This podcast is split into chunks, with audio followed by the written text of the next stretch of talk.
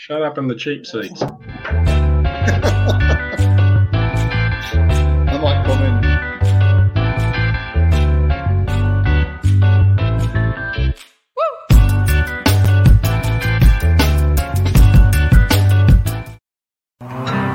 This isn't the Scottish Highlands, or their lowlands, or their bloody Speyside.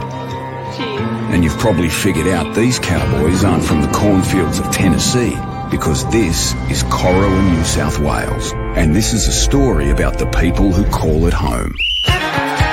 Dean met Bo on the footy field and hired him on the spot. After Tyler got in on the act, they bought a flour mill for a dollar It was full of pigeon shit. and turned it into a distillery. The barley comes from Dean's family farm, and the water is sourced from the Murray River. Proper holy water, that. What? Uh, nothing, Father. The barrels are borrowed from vineyards near and far, and the whiskey is enjoyed by all. If the lads don't drink it first. Because while there's only two ingredients in truly great whiskey, it takes a town to bring them together. Corowa Whiskey, made here by us. Duration is just unbelievable. Oh, that's, that's a rather impressive way to start one of these. yeah. It is. It is. All right, we're live. So this is Aussie Craft Distillers shooting the shit, and we're up to episode. What are we up to, Luke? Yeah, I'll put you on the spot. Come on, come on, think, Ten? think, think. Ten, Ten? something like that. Ten. So it started as just the idea of um, distillers, craft distillers, talking to craft distillers, and, and basically shooting the shit. Um, so people get to see how we interact, what we talk about, and give you a bit of an insight into uh, what we do. So tonight we've got the Dean Druce from Corowa Distillery, a friend of ours, um, and myself and the, and no, the Todd wasn't there. Um, his wife was. We visited uh, Corowa for the first time. I don't know, about three, four, five months ago, something like that. It's all a blur. So um, yeah, without further ado, let's um, let's introduce the whole panel. So we've got Luke, local nerd. So Luke is the the brains, the engine room behind the, The mechanics. Yeah, making this work, making this work. Just the sound. Come on, get a sound? You can hit the button. Yeah, yeah. some sort of sound. Here we go. I, I don't. I haven't got that plugged in. Missed opportunity. I'm what? sorry. Oh, Oh, shit. yeah. Should have come, should have come in. That's lost. So, and one Luke is job. a one job exactly. Luke is a distiller, brewer, loves loves the spirit, loves the Australian whiskey. So, uh, uh, and, and a passionate individual. So, good to see you, Luke. That is me. And Hello. we've got my right hand. man. Say it again. That is me. Sorry, I Hello. missed that. Anyway, Hello. And then we got my right hand man, the Todd. The Todd is a apprentice distiller. He was the apprentice's apprentice, but he's now the apprentice distiller because I'm no longer the apprentice distiller. I call myself distiller after three years. I think I've earned that that title. And, and I got a little promotion. And you got a little promotion, exactly. That's it. And And then a double the salary. whiskey. You only get whiskey. You don't get anything else.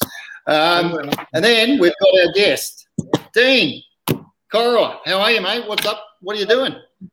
Oh, I'm just chilling out in Corowa and just having a grand old time. Thanks for having me on. Mate, you look like you're chilling out at home. Would that be right? I am. Yes, yeah. No, I try Yeah. and uh, spend uh, as soon as the, the lights go down, I try and get away from the distillery. Otherwise, I'd be there every awakening moment. So it's uh, always uh, good to get there, but it's also good to get away from it. Uh, it gives a fresh perspective on uh, being a whiskey distiller. Yeah, no, I uh, I get that. I totally get. That. I've, I've just uh, had a weekend at home, um, away from the shed, nothing to do with with whiskey, and um, yeah, just recharge the battery. I feel like I've actually had a holiday, and come back and tonight ripped in a, a private tasting of forty people at, at, at campground. Um, so I'm peeling myself off the ceiling right now, calming down, and ready for ripping into this session tonight. So. Let's go, Very good. guys. What are we? What are we drinking? What's in our in our glasses? So let's start with Dean. What's in your glass, mate? Uh, tonight I've got the Heartwood the Toddler. Um, yeah, it's a really good uh, four-year-old uh, release from Heartwood. It's um, a Lark uh, distilled uh, spirit, and it's coincidentally the same uh, ABV as our first release, sixty-three point one. Very Mm, cool. Very cool. nice. And Mr. Tim Duckett, the legend, the living legend. Mm. Yeah, from, from Heartwood. Excellent. All right. And Todd, what are you drinking in your glass, mate? What do you got? So got Thomson Boxer tonight. The New Zealand Yeah. single malt whiskey, Yeah. being peated with um, peat from the South Island of New Zealand. It's very, very lightly peated, which is a bit disappointing. Um, but other than that, it's a really easy drinker. Recommend Right, it. cool. Very nice. Nice. Very nice. Luke, what's in yours, mate? Um, I tonight am on the company you keep from our friends at uh, Mobius, uh, just The down the road gin. from home here. Uh, the new gin, which is absolutely lovely. I got the hot tip from the boys that it's better with um, uh, best with soda water rather than your normal tonic, and right. they're on the money. It's really good. So Yeah. Yeah, I, definitely I get was at. Mobius. Yeah, I picked up a bottle myself. So uh, sorry, Ed from OCD. Um, I, I picked up a bottle of Mobius's gin. So sorry, Ed. In joke that one. Um, and what am I drinking? Oh, I'm drinking something quite special. Um, so this is Lime Burners. Our good friend Cam Syme from uh, WA, Lime Burners, and this was a PX sherry cask uh, that was released from the Whiskey Club, Bertie Carson's Whiskey Club. Um, at the time, it actually got mixed reviews because it's PX cask, and people think it's a very big, heavy whiskey, and it's not. It's, it's quite a light whiskey. Um, I think it's absolutely delicious, and I'm um, I'm pouring that out right now. So I'll do that. I've got a good question for you, Dean. So Fire away. you you paid a dollar for the uh, flour mill, right? That is correct. Yes. The, so everything in that video that you showed uh, beforehand is 100% correct. There's no, you know, fabrication of the story. Um, the actors that are in it are all actually work for us. So the, the guy behind the bar drinking out of the bottles, our head chef, the chick at the other side of the bar, she's a, a waitress that we have. Um, the old guy flipping the coin, he um, we call him our absent distiller. He's supposed to be our apprentice distiller, but he's our absent distiller because he's never there. Um, we you could take that on if you want, Todd, but it's uh, it's trademarked, so uh, just be careful. Um, the you know, so everything in that that video, which we we love, uh, you know, and it's such a uh, a well put together uh, video, even though we're obviously biased. Um, you know, it's a great reflection and a representation of us here in Corowa and the people we are. So yeah, it's all true. It's um, it's a bit of a, an iconic little video. I, I remember the first time I saw it, and I absolutely pissed myself.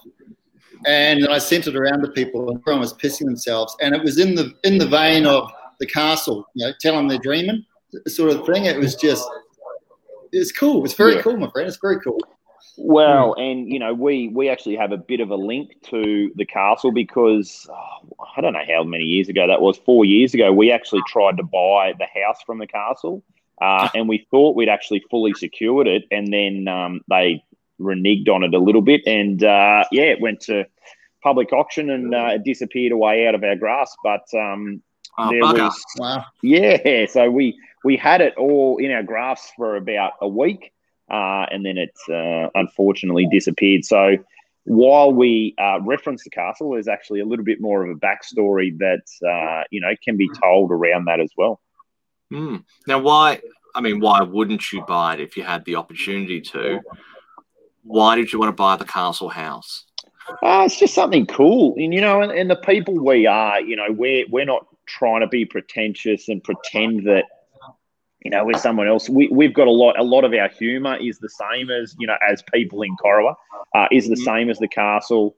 Um, you know, we just felt we connected really well with it, and uh, I made some jokes about it. And um, I think we had three days of absolutely flat out um, media work, where um, even to the point where I went and had a hit of golf and had uh, 18 holes of golf, and for six of those, I was on the phone to ABC Radio um, with the the AirPod, uh, the headphones in, and you know, we're still doing interviews and we were doing all sorts of things. But it was it's just a crazy time of our life, and um, yeah, look, it would have been good to have, but uh, it's only just up the road in Beechworth at the moment, anyway. Okay, nice and close. yeah. What would you have done with it? If it fell uh, so what we want, what would you have done with it? So our plan was to sit it out the front uh, of our block, um, which you know we've got a, a little bit of land. Um, we don't have a lot of land where we are in, in Corowa, but um, we would have put it out the front, and we do oh, fifty to sixty weddings every year. So the idea of it was it's you know you're coming for a country wedding, and you have your honeymoon suite is the house from the castle. Brilliant. That's that's different. Uh, yeah, It's definitely different. so let's let's go back to the start uh, because uh, there's probably people on now, and if not, maybe on YouTube later would want to know what is Corowa. Where did it start? Was it, what was the dream, and and how did you get it going, and where are you at now? So yeah, Corowa for us is a you know, it's a long story, and it did just didn't happen uh, overnight. Um, you know, some people have these stories where, oh, you know, I drove past a, you know, a paddock, and I thought that's going to be the perfect place. That didn't happen at all. So um, I was actually living in Canada at the time, and uh, my parents have a, a, chocolate factory in Junee, so Junee Licorice and Chocolate, um, who are actually on the Today Show today. So a bit of publicity for them as well. Um, and I was living in Canada, and my mother called me, and she never like I was living there for two years, and she called me probably once to wish me happy birthday. Um, never gets excited about too much to do with business. Um, and she called me, and it was like 5 a.m. in the morning. I was like, what is, like, this is ridiculous. It, it's, something's got to be wrong. Anyway, so I answer the phone, and she goes, oh, we're, um, we're doing a tourism talk down in Corowa. And, you know, and we've stumbled across this old abandoned flour mill. It's been abandoned for 40 years, and um, the council are talking about selling it. I thought, oh, that's that's good. Anyway, when I woke up properly, I had a look on uh, Google and I thought, who would want to buy that old piece of shit like it is run down. It's missing windows. Like there's grass growing up over the first floor. Like this is just ridiculous. Um, anyway, so I ended up coming home and uh, maybe two, three months later, and we went down for a visit and uh, had a bit of a look around. And um, yeah, look, as soon as I saw it, it was it was it was old and it was run down. It's full of pigeon shit. Um, but there was a, a romance and nostalgia with it that I think you you can't help but get drawn to. And then um, yeah, from there I, I, I moved back obviously to Australia. Um, I turned 21 and moved to Corowa and uh, had no friends in Corowa. I'd been there once before, and that was that. Wow. So um, yeah, it's it for a dollar. Who gives up, even if it is run down as shit? Who gives it up for a dollar? Well, I don't. I'm sure there was conditions. Look, there, there were conditions, and we we obviously spent some money on it. But if there's any other viewers out there that are willing to sell me anything for a dollar, I'll um, happily listen. So, um, you know, what what have you got out there? You, let me know, and uh, you know, we'll, we'll come uh, come your way. We'll, we'll wait for the comments to start coming in. Mm-hmm. Yes, I look forward to the comments. so, is it um, tourism? Do, do, you get a lot of uh, tourism coming through your area, or is it you off the beaten track? How, how would you explain it? Oh, yeah. Look, I, we, we are a tourist area. We are a part of the Rutherglen wine region. So um, our experience in Junee uh, obviously is tourism. So Junee in 2003 uh, had a visitation of 4,000 people. Uh, and then we put our facility in there in Junee. And I think last year they did 150,000 visitors just to the the licorice and chocolate factory. Um, so it was really good wow. to see that turn around. Now, um, that we're down here in Corowa. Um, look, Corowa already has a, a, bit of a thriving tourist trade, uh, and we're we're still a little bit behind our, um, our sister company or brother company, whatever you call it. Uh, but we're still doing hundred thousand, um, you know, people a year. So, um, you know, it's good enough for us at the moment. We anticipate that it's going to grow uh, as we grow with our, you know, whiskey distillery as well. So, yeah, we're, we're sort of a little bit off the track, but we're not too far off the track. So, how long you been going as Corowa Distillery? How many years? Uh, so we started renovating in 2010, uh, and we put our first whiskey down on the 23rd of March 2016. So it took us more or less six years to renovate, get the stills happening. Um, we did some reconnaissance missions to Tasmania. Uh, we did three months yeah. uh, with Kilchoman in Scotland. Uh, yeah, so we, you know, it, it just took time. Mm. It, it, just the renovation to get it where the public could walk through the door was about eight months. Yeah, so okay. it, it's, it's a great story. Yeah. So. You know, it's, it's, a great story, and I, I was just going to uh, focus in on what you said about Kilchoman. So you went to Islay and you spent a period of time there, and learned a lot about the craft, no doubt. How how did that come about, and why did they put up with you? I don't understand why. That's a long period of time. That's not like a day trip. no, certainly not. And uh, we were very fortunate. So um, back then, John MacLellan was. Oh, sorry, there's a, there's a bit of story before that. So we were here in Australia and we were having lunch with um, some friends of ours, and uh, one of them actually was living in uh, France at the time. And um, we said, Oh, we're setting up this distillery. And he said, Oh, that's good. My friends of mine have got a distillery. And I was just thinking, Oh, he's got some small distillery down the road, like bloody backwards in Yackandandah or you know, something just tiny. And I thought, not much more of it. And he said, Oh, do you do you ever want to, you know, go and work there? And I said, Oh, yeah, I guess so. Like, you know, can't be, you know, can't hurt. Um, and he goes, "Oh, it's in Scotland." And I said, "Oh, yeah, no, that's that's really good." Um, and then he said, "Oh, my friends are, um, you know, uh, they own Kilchoman." And I thought, wow, like Kilchoman is the the model that they set was exactly the way we wanted to be. You know, it was a smaller startup business. You know, I think they started in 2005. We were looking at this in 2014. So they were getting to that 10 year mark and they were building. They had really good um, staff over there. They had a great brand rep- reputation. So, um, yeah, there we um, you know, we we took off and and you know, it's it's a long flight to the UK, as um, those who've done it know. And the whole time you're yep. thinking on the plane, like, are we really going to work in Kilchoman, or are we getting to the gate and they're saying, "Never heard of you, see you later." Yeah. You know, it was it, it was actually a very nerve wracking uh, sort of experience. And what did you gain from that? Uh, what the, the probably what I gained in the first three days is that as long as you've got a passion for whiskey, you can be a whiskey distiller. You can run your own whiskey distillery. You know, the, the two guys that they had working uh, on the stills when we got there were an ex truck driver and a mechanic. And I thought, mm-hmm. well, you know, not that those professions, you, you look at them and say, oh, they never drink whiskey, but if if they can come from being a, a, truck driver and then day one go into making whiskey for what I considered a, a very prestigious whiskey brand, um, you know, I just thought, look, you know, yep, we can definitely do this. We were going to do it anyway, but we could do this. And then John MacLellan, um, who's now passed away, uh, he was very generous with his time. We ended up um, staying with him for some of that time uh, most nights we would, you know, go into the bond store and uh, go sampling some of their future releases and, and some of their older stuff. And um, yeah, it was just a really, really good time. Um, you know, and it was almost uh, hard to come home because, you know, if they had offered any sort of a job over there, I think I would probably would have stayed. You would have yeah, stayed. Wow. The it was good that you mentioned you know, they, they were running their, their stills. So they weren't pushing buttons uh, from a, a, computer console at, at, the other end of the factory. It was, yeah, proper craft all the way, and you know, yeah, which is exciting, really, really exciting.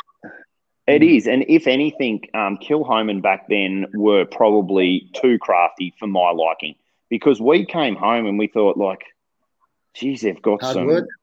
No, they're not so much hard work. They've got systems in place where all you have to do is open one lever, you know, wrong, and it's right next to the right one, and suddenly all your spirit that you've worked a week for is out, you know, in the mud. Like it just, we, we thought, oh, you know, we're coming home and we we've scratched together our, our one dollar in uh, in you know life savings to buy this building. Let's let's put you know these dollars to work. So um, you know, we designed a distillery that we felt was not foolproof because nothing's foolproof these days, um, but as close as we possibly could to being foolproof. Yeah. How, the, how do you go um, about designing that? Uh, yeah, look, we again our um, where we've come from with having a, a, chocolate factory and a licorice factory that we actually set up ourselves. Um, right. So our story, you know, to give you a little bit of context, there, we came off a farm. Our farms are very close to Stu's farm, and that's how we know um, Stu from Voyager. Um, a good little grain growing area, and our farm was uh, making wheat and you know milling it into flour, and then our flour mill broke down, so we bought this other one. Uh, and then someone said, "Oh, well, you know, you're making flour, and um, you, you, know that uh, flour is forty percent in licorice." And we thought, "Oh, never knew that." But anyway, there we go. So we went and bought a licorice factory, and um, you know, you don't make too many friends having a licorice factory, but um, then you go and coat that in chocolate, and then suddenly everyone wants to know you. You know, having a licorice factory, yeah, you're just another another person. Having a chocolate factory, suddenly you're everyone's friend, like and quickly. so um, we we designed these factories to to work, and you know we, we've made tweaks along the way, but um, you know the, the show that goes on with these sorts of things then followed into how do we set this distillery up, you know, and with our limited knowledge on uh, uh, making whiskey, more knowledge on drinking whiskey. You know, how do we make this work? And uh, and that's where we sort of set about that uh, that journey. Hmm. Very cool. Now, talk about um, you know you're starting a distillery. Uh, you've had some training overseas. You, you've got connections locally, and then you're you're going into your first your barrels.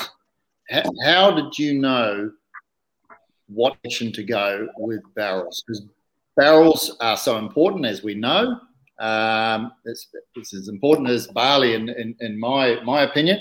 Um, so yeah, how did you how, how, did you not fuck that up? Well, you know, as we all know, um, good wood is everything, and you know we love having good wood. So um, wood. got to have good wood. well, we, um, we, we, know a bloke who's pretty good with his wood. Youngie, Youngie, Mr. Youngie. Yeah, Youngie's there. So uh, yeah. we we went about um, sourcing as much as we possibly could. Um, pissed you off, would you? Um, we we went about sourcing uh, a lot of barrels from the Rutherglen area. Um, you know, and, and Rutherglen's uh, synonymous for making really good fortified uh, wine. You know, mm. but not only that, red wine and and other things as well. So um, you know, and, and, a lot of it is the journey you go on uh, along the way. So, you know, we, we'd go up to, to Griffith and see, you know, the, the really good uh, producers up there as well. And our, our interaction that we have with people is going to be different to the way everyone else does it because some people just want to go to a Cooper and say, right, I want this, this, and this. And they don't really want to know where it's coming from. Where we started was, we wanted to know where the wine was coming from. We wanted to know where the grain was coming from. You know, absolutely everything. So, and and as you get uh, bigger and um, you know you have less time more so than anything, uh, you you do lose a little bit of track of that. But um, that's you know, look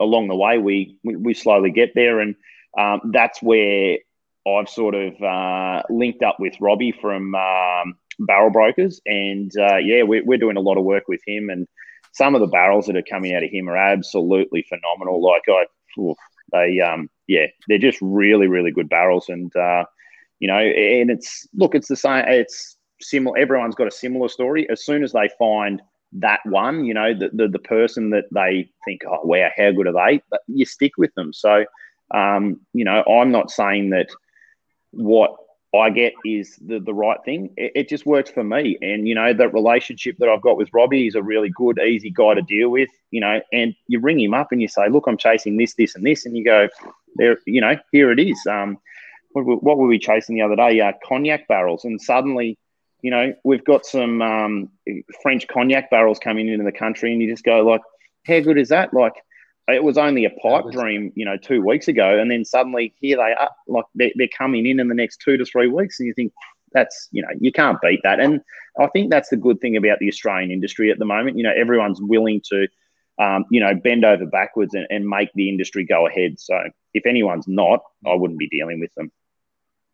Yeah, yeah. It's um, you sort of touch on it there. You know how how people work together, and you know those relationships formed are so important. Um, you know, I, I've got it myself.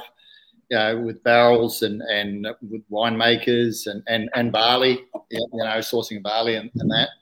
Um, and I love the fact that you can pick up the phone and just have a conversation and you don't exactly know what where you're going, what you want, but together you sort of come to come together, and then boom, something happens. Quite magical. And Hmm. at, at the crafts at the craft size, that that happens, and, and it's very organic.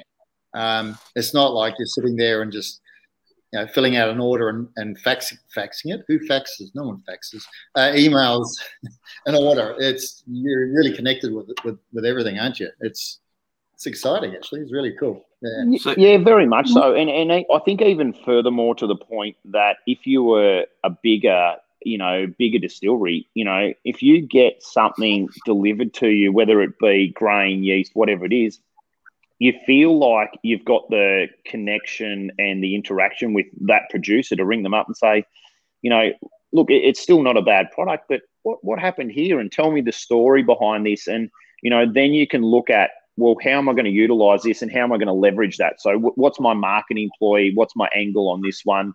Uh, and then, it, you know, you might think, oh, well, this one was originally going into a muscat barrel and now I'm going to put it into a, you know, cognac barrel or whatever it might be. Yeah. Yeah. No, it's um the the the barrels. Sold. Scott. What was that? I'll send you. a Scott's going to sell me a fax machine for a dollar. I'll pay via check. Scott. Is that including the paper? You've got to have paper with those things, I believe. I can't remember. Uh, what, what I was going to say is uh, tonight when I was, oh yeah, yeah, power.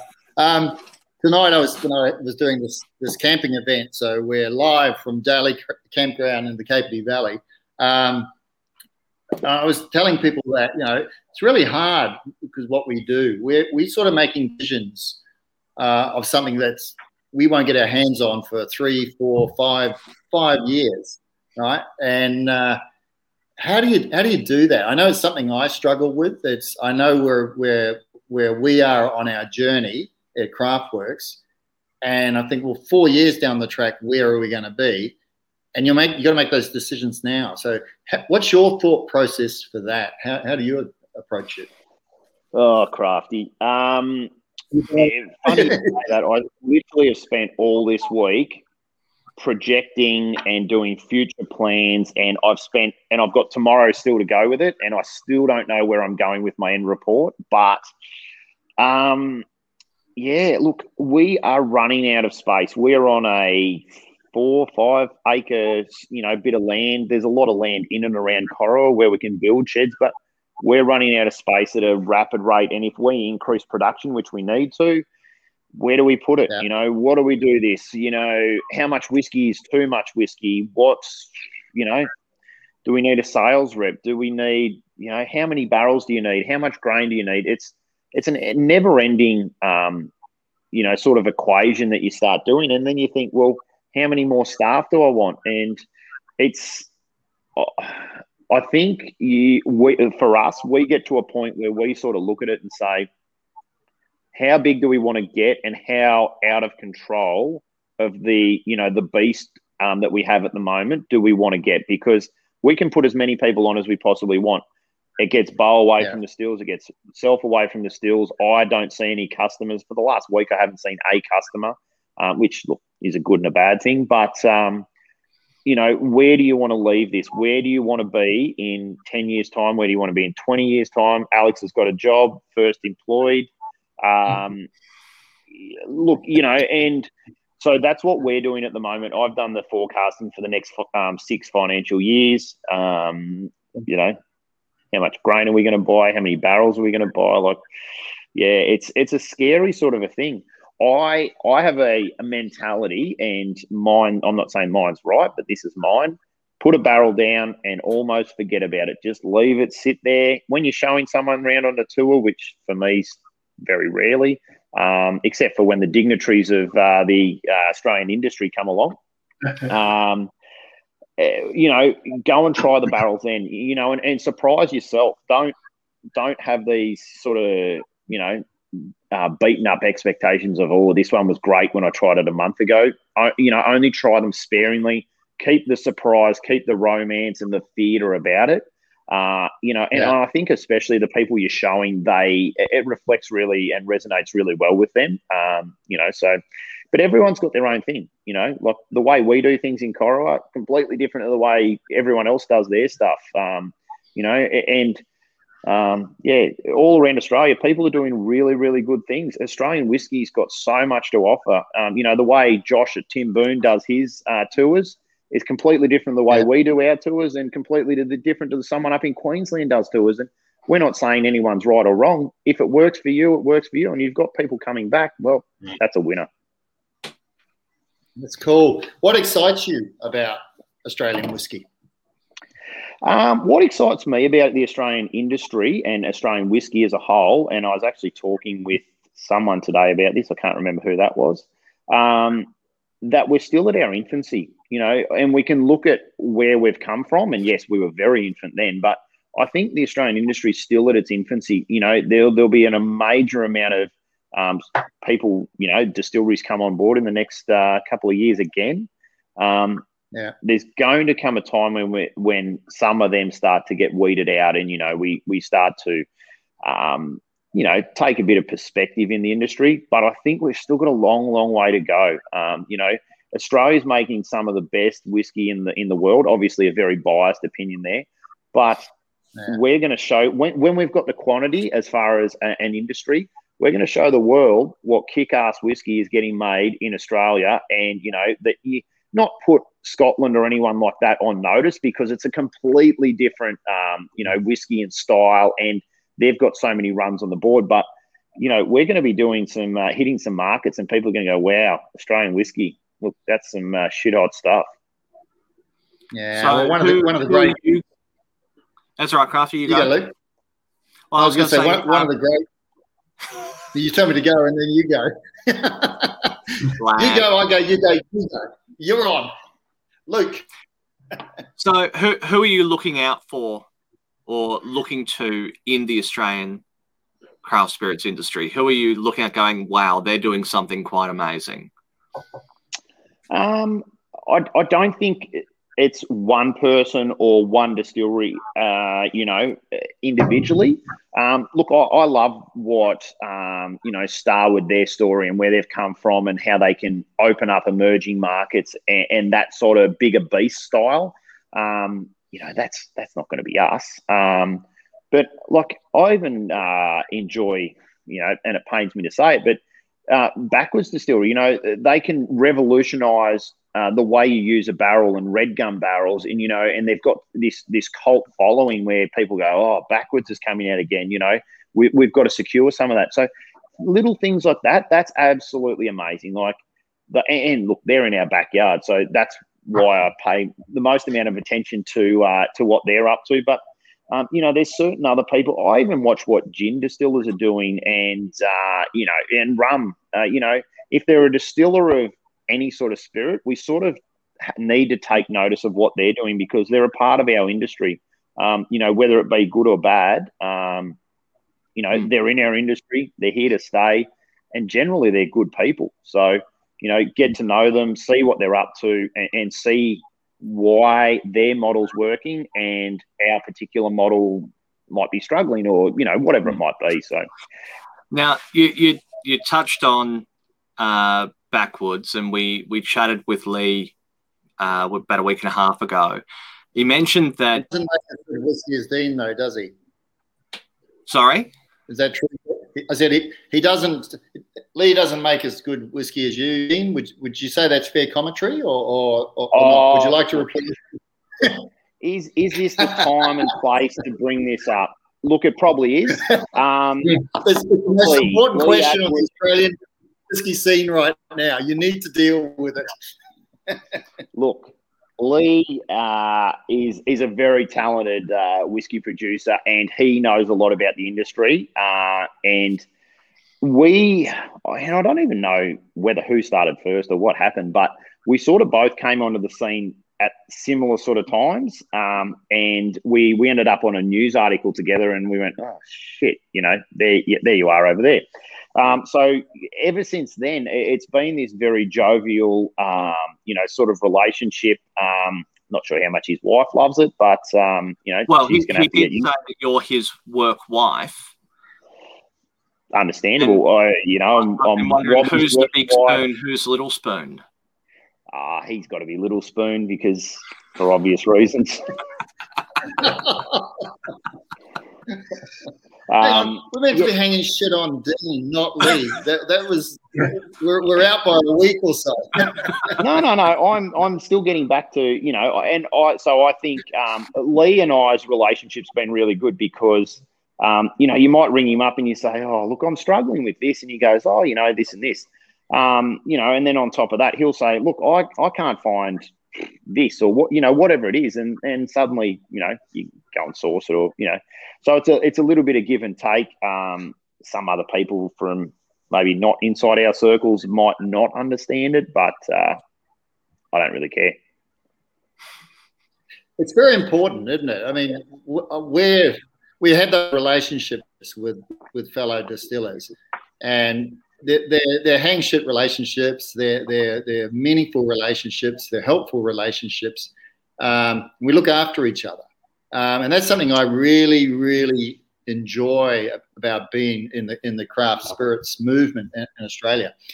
But I have a concern that as the industry grows and it hardens up, um, you know, the rising tide floats all boats, which is the Bill Lark philosophy to to uh, whiskey in particular, is is going to change. And uh, yeah, what's your thoughts on that? What do you, what do you think's happening in, in Australia, and, and where do you see the future in that? Yeah, look, I uh, where do I see the future? I think that a few people have got a serious sort of awakening coming towards them because uh, look, and, and I'm not saying Bill Lark and his comments are wrong because I, I think there's a, there is a time and a place for them, and Bill's such a good guy and well respected within the industry, but those comments probably are relevant five, ten years ago. Um, the rising Yeah. tide is is you know it is rising, uh, and there are still going to be some boats that are anchored down the bottom with only a certain amount of tether on them. So, um, they I don't think they're going to float, but I think the ones that do float, whether they be big, small, micro, massive, whatever it is, are the ones that know exactly who they are. So in the Australian industry, I think there is um, these people that are, making whiskey, but they think they're you know a level above, and you know they want to stretch themselves, or you know whatever terminology you want to use there. I think knowing who you are and, and being able to be true to yourself is going to be really, really important in the years to come. Yeah, it comes back to the authenticity as well, doesn't it? And and, and our consumers, they, you know, our customers, they look for authenticity, and and they can sniff it out when it's not there. And you know, I had I had a discussion with um, a distiller a couple of days ago about you know buying, you know, spending a, a you know a fuck ton of money on on marketing, buying it off the shelf and slapping your name on it it, people can pick that. They can, they can see through it. So people are they're wanting they're wanting authenticity in Australian products. Now, it's not just whiskey. It's not just gin. It's not just. It, it's just in general. Authenticity is is a is a big thing, isn't it? Oh, it, it, you look, it definitely is. Um, you know, it, it's you know, I think it doesn't matter what industry you like you said. Um, the time Yeah. comes where if they're not doing the right thing, they get caught out in the long run. You know, they might get a year, two years, three years down the track, but at some point they're going to get caught out. So, um, you know, and I think that's where it's really important to, you know, be able to be in control of your own destiny. So, um, you know, if you're knowing where the barrels are coming, you know, you know where your yeast supplier is, you know where the grain's coming from, and, and more importantly, you're mashing yourself. Um, that's where I think probably the Australian industry needs to probably have a long, hard look at itself and say, if you're not mashing yourself, like in, in Scotland, you've got four years to to get your own mash tun and start mashing yourself. Why why in Australia are we still dragging our heels on this one? You know, like it, I, I, I know, you know, we all know the, the, the big couple of guys that are not doing it, but um, you know, right down to the to the smaller guys starting up. Now, whether that be four years or put ten years on it, I, I don't really care. But as long as everyone's got a plan where they start mashing themselves, because this this buying in wash forever and a day, it, it, it's not good for our industry, and it makes us look in the overseas market. It makes us look as like cowboys. Mm, yeah, you talk to um, talk to Marty Pye from Riverbourne about this. It's something he's very, very passionate about. I know Um, now I exactly how came. passionate Marty is. Yeah, we all know that. Yeah. And I came from a beer boiling uh, starting point. So I started, you know, independent bottling, and then I went beer boiling.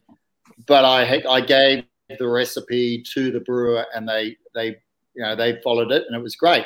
And then I started doing it myself.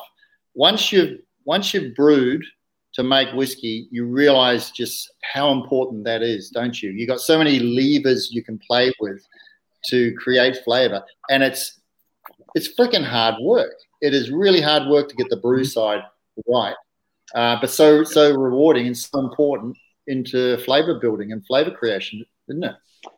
Yeah, oh, look, it definitely is, but I, I think it even probably goes a step further than that. It, it's an absolute crucial part of the distilling process. But if you're showing people around on a tour and they go, oh, so, you know, the, the product you actually put in the still, where's that come from? And you go, oh, it comes down the road, you know, it's, you know, it's not from here. And they go, oh, well, you know, how's that? You know, and, and especially with our logo, you know, uh, sorry, our motto is made here by us we can't be buying in someone else's beer and saying it's made here by us because we distill it. Like, yeah, I don't think it cuts the mustard. You know, that's that's just me, and I don't know whether it's a purist standpoint or I don't know, you know, where I've got this sort of being my bonnet about it. But um, I, I truly believe that every distiller in Australia and and the someone like the ADA needs to say it's five years from when you start up. You're allowed to buy in wash, but after that, you're not calling it whiskey. Mm. It's an interesting position, and and there is discussion going on. I hear it from various distillers. Um, it's yeah, it, it'll be interesting to see how it unfolds in the next couple of years for sure. Question Mm. I got for you is: so Scotland has its traditional highlands, its lowlands, uh, it, its Speysides, all its different regions, and the, the reality is now it really doesn't mean much. There is no real distinctive whiskey from each, each area because there's, there's so much crossover. In Australia, there's talk of, well, is there going to be a development of regional style whiskies uh, across Australia? Like you'll have the Tasmanian style, you have the New South Wales style.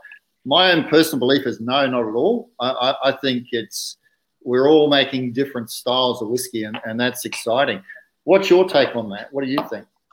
Yeah, look, I think because of the way that the Australian industry is, for back a um, lack of better words, loosely strung together, you know, that you can use all sorts of different types of timber. You know, it's got to be put in timber. You can use all sorts of different things.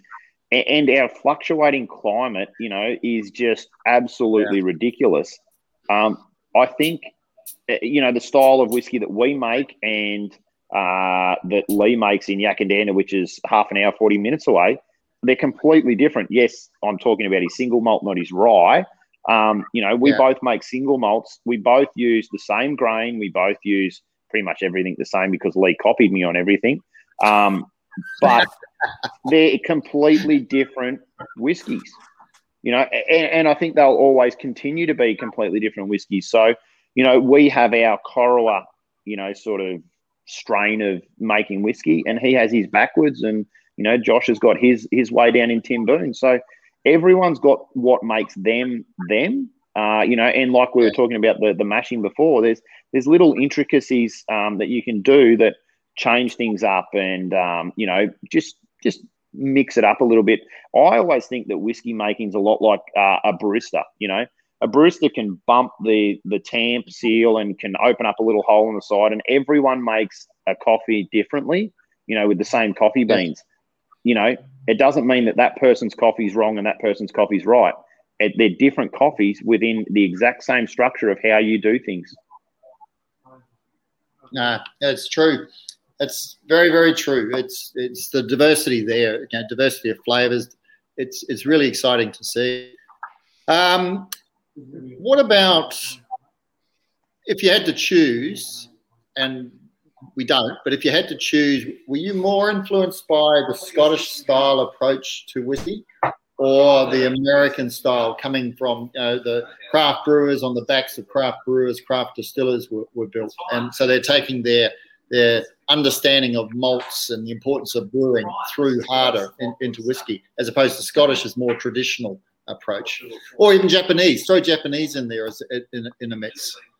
Or the American. I so for me personally, I was very um, very Scottish uh, orientated. So I, I love the way that Scotland year after year could still produce you know same or very similar whiskey, uh, and it was done in a commercial way that was very structured and it was very this is how we're doing it.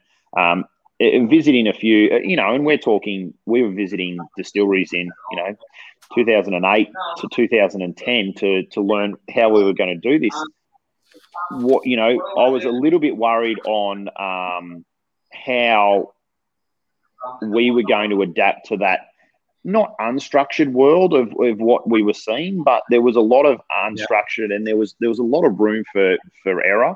Uh, and then going to Scotland and seeing Kilchoman uh, and a range of other distilleries as well, I saw this, you know, exactly how we wanted to do it in a commercial way. And you know, when I say commercial, we're not a big distillery by any stretch of the imagination, but in, in a way that we felt that fits us, and that's exactly how we wanted to do it. Yeah, that's exciting. Very exciting, actually. What's Robbie saying? He's more influenced was, by me. Read it out. Lee. He was more he influenced more by me and Lee Atwood than any country crafty field. He essentially follows our flow. Why do, I have a hoodie that why do I have a hoodie that says the mentor on the back?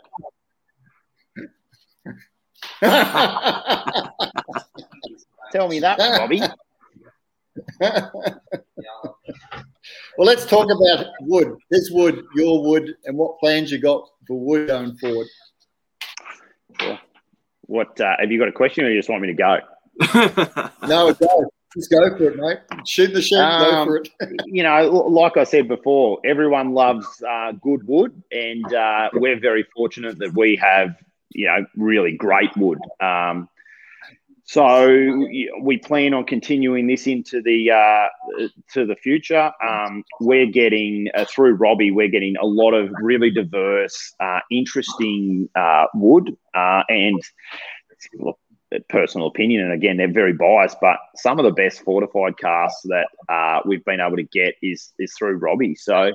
Um, you know, I, I, hope that relationship uh, continues and I can can continue to be his mentor into the future because uh, seems to supply us with some of the best uh, the best barrels that you know we can get our hands on. So um, it, it's a great leg up in this this whiskey industry. Um, we are actually in the process of um, trying to start a cooperage here in Corowa. So um, we've got um, some Coopers coming over, and uh, we've got a few things happening, and uh, you know, there, there's wheels uh, moving behind the scenes that uh, I wouldn't exactly call us the duck on the water because we don't even have the, the body of the duck at the moment to be calm. Um, you know, we're, we're still building buildings. We're still, you know, we're, we're still a little ways off. But um, yeah, look, uh, with uh, with Robbie in tow, it uh, it definitely gives us a lot of confidence to to move forward and um, to actually make.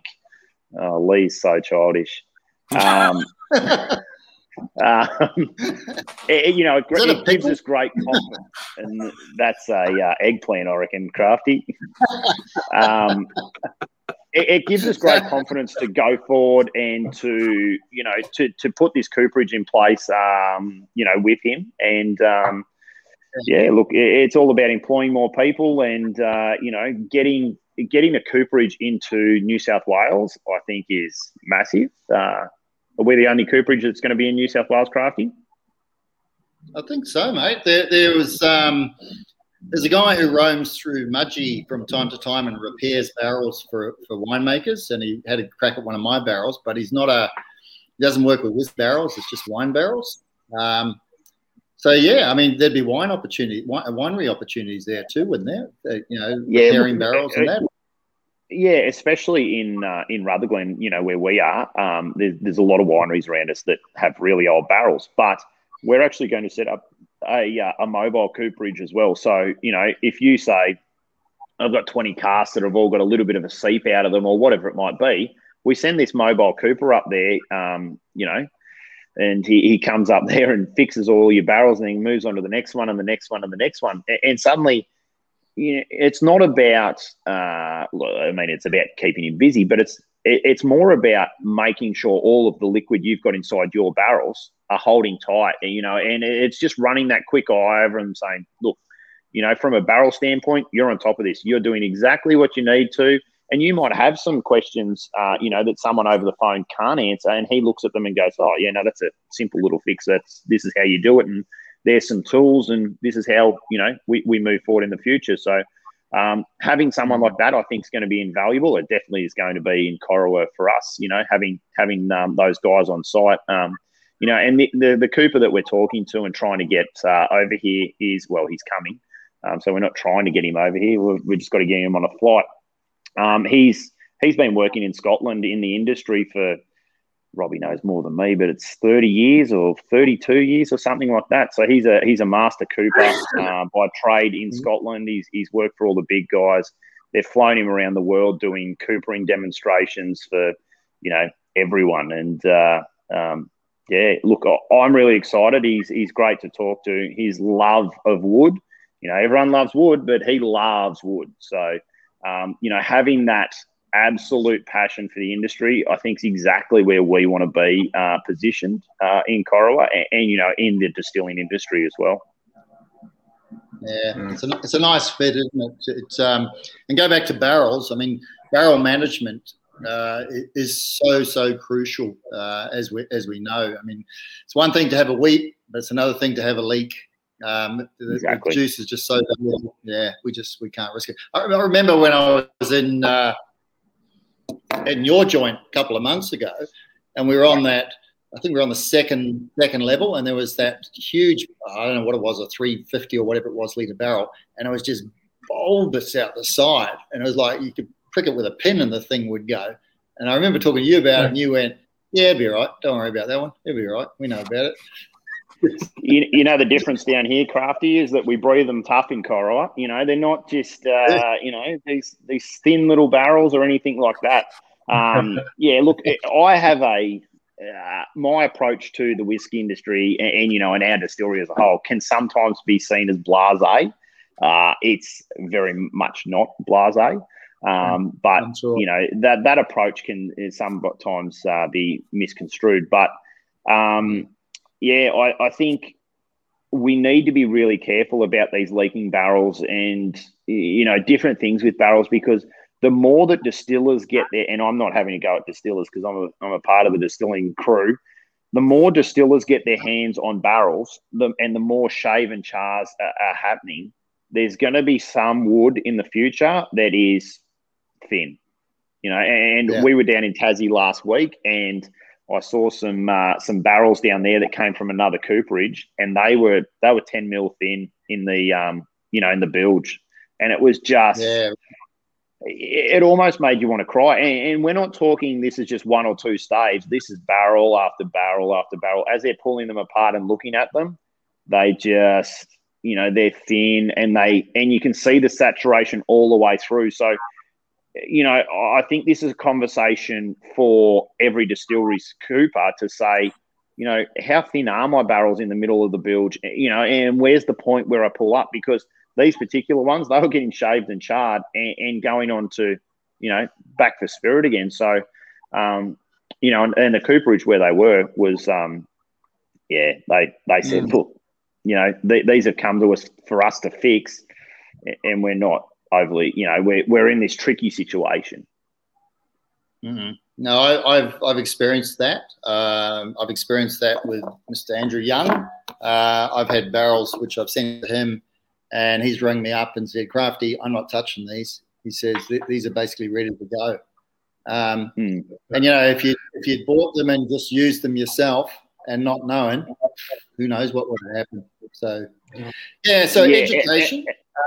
Yeah, I think Education. education, but also having that that really good relationship with your Cooper and being able to, like you said, send your barrels to him. Uh, you know, um, in a timely manner where you know you're putting a lot of money in in buying barrels, but you're putting even more money inside the barrel and hoping like hell that it all works. So if your Cooper doesn't know what's going on and he's not passing that message on to you, you're going to get left sometimes with nothing in the barrel. Yeah, yeah. No, accidents waiting to happen. I agree.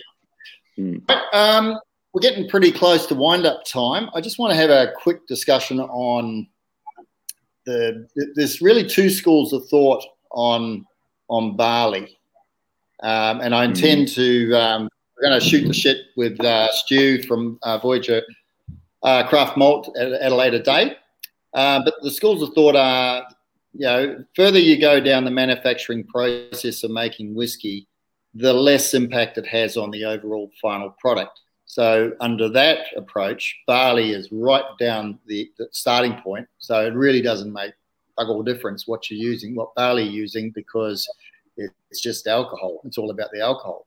The other end of the spectrum is, oh, hell yeah, barley has a huge impact on, on the flavor and the importance of your, your barley selection uh, does have a massive impact on, on your flavor profile.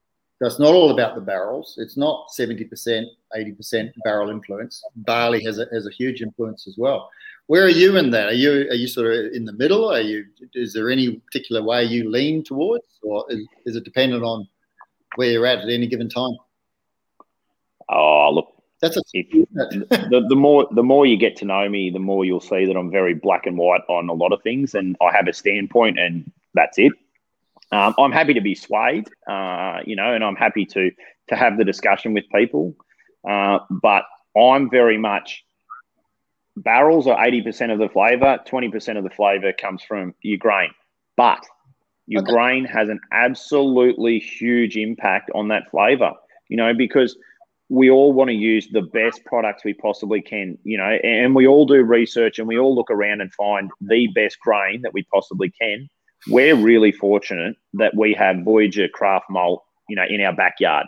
You know, they're, they're great Yeah. suppliers of, of um, really top quality grains and not just barley. You know, some of those other grains they produce, absolutely phenomenal. So, you know, we're, we're in a really lucky situation there.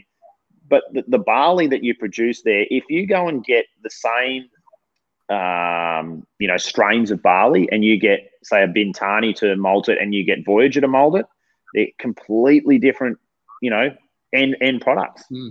So Yeah. even though it's it, it might only be producing 20% of your um, flavor profile, it's absolutely crucial. Like every step of the, the process. And for us, ours, um, our building is a multi-story building, as you were talking about before.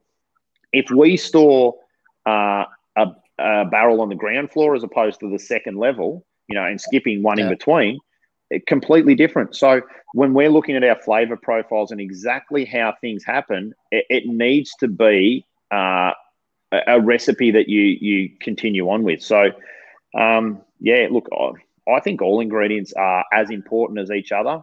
Even though I believe that 80% of your flavor comes from barrels and 20% comes from uh, your, your grain, I still think Yeah. that they absolutely play a crucial role. The, the person who distills it, the you know the time of day, the way the distiller's feeling, you know the music that's playing in the background, keep the recipe the same. It all contributes. Um, I think I just saw a comment from I think it was Kent Moore uh, about Waterford. Um, it was very very topical. So Waterford for, for me is, is is one of the most exciting distilleries uh, in the world right now, and what they're doing, uh, really focusing on terroir and grain and growing same single origin um, barley in different parts of, of Ireland and taking it through to you know, mill brew, ferment, and barrel, and then doing single origin releases from from regions and same barley, just grown in different areas and producing different flavored whiskies. And Todd, you remember we had two Waterfords in the shed uh, six months ago, and we were just blown away by the flavor complexity and differences.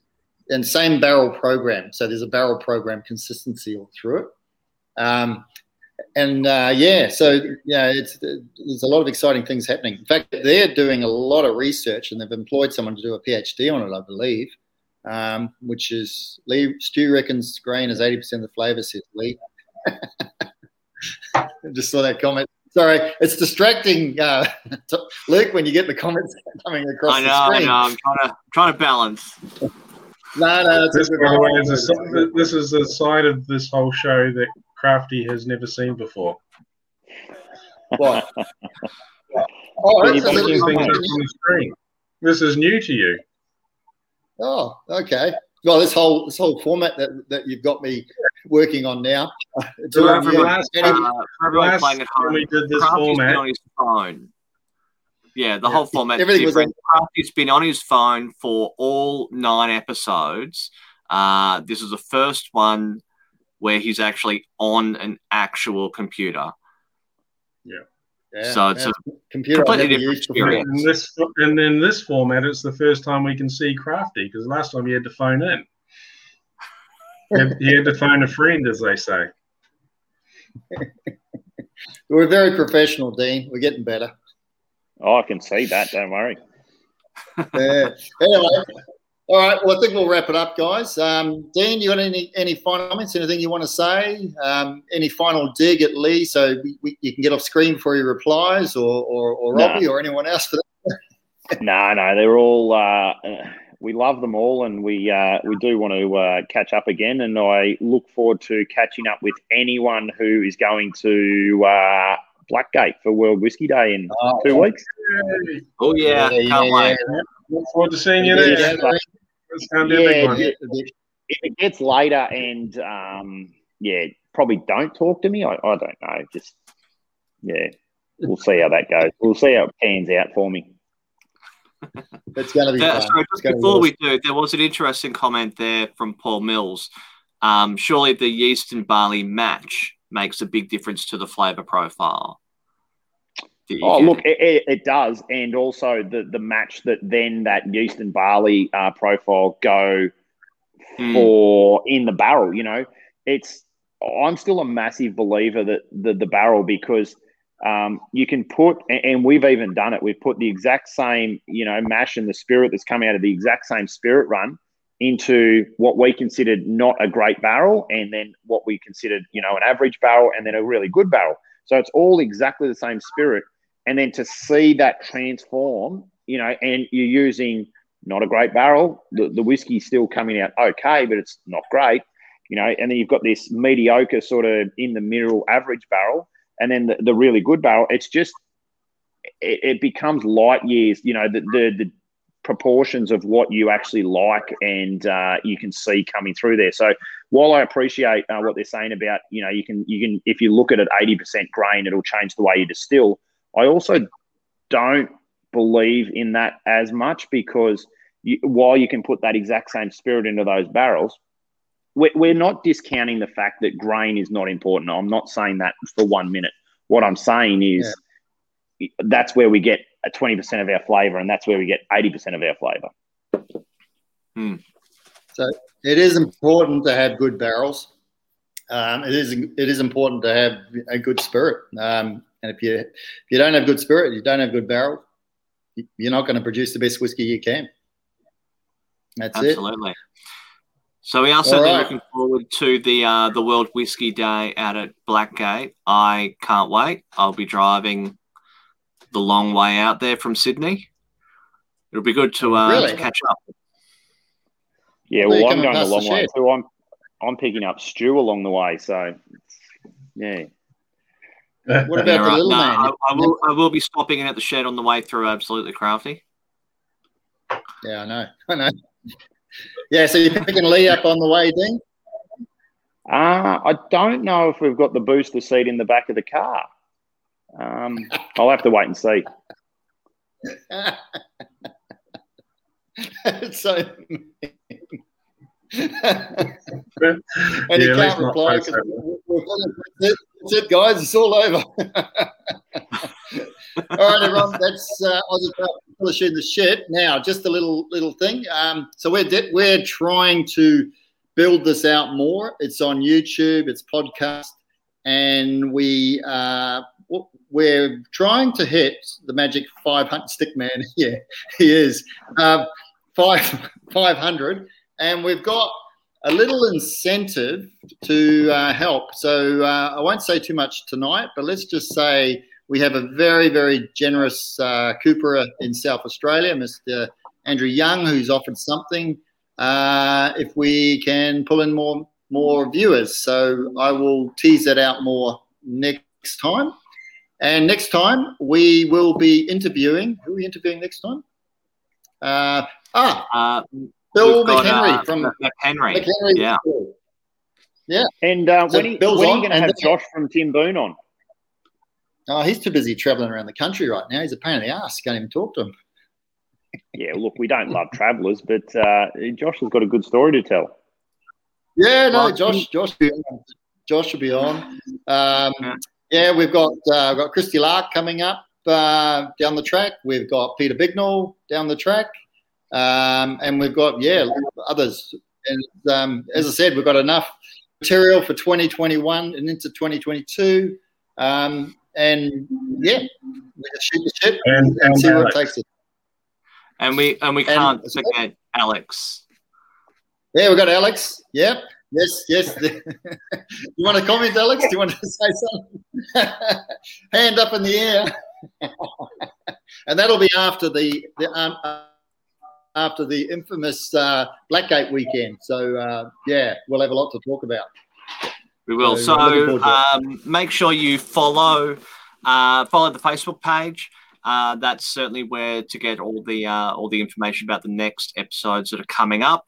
Um, so yeah, follow, like, like the YouTube, like the Facebook, uh, and ob- obviously follow Craftworks uh, Distillery as well, and of course, Corowa. I'll Awesome. put up the link in the comments as well. All right. Thanks, Dean. We appreciate it, mate. Thanks, guys. Thanks, Dean. Yeah, it's been a good chat. Thanks for having me. Look forward to catching up with everyone very soon. Yeah. Thanks, mate. Chill Have out a at good one. Blackgate. Yeah, then. See, see ya. That. Yeah.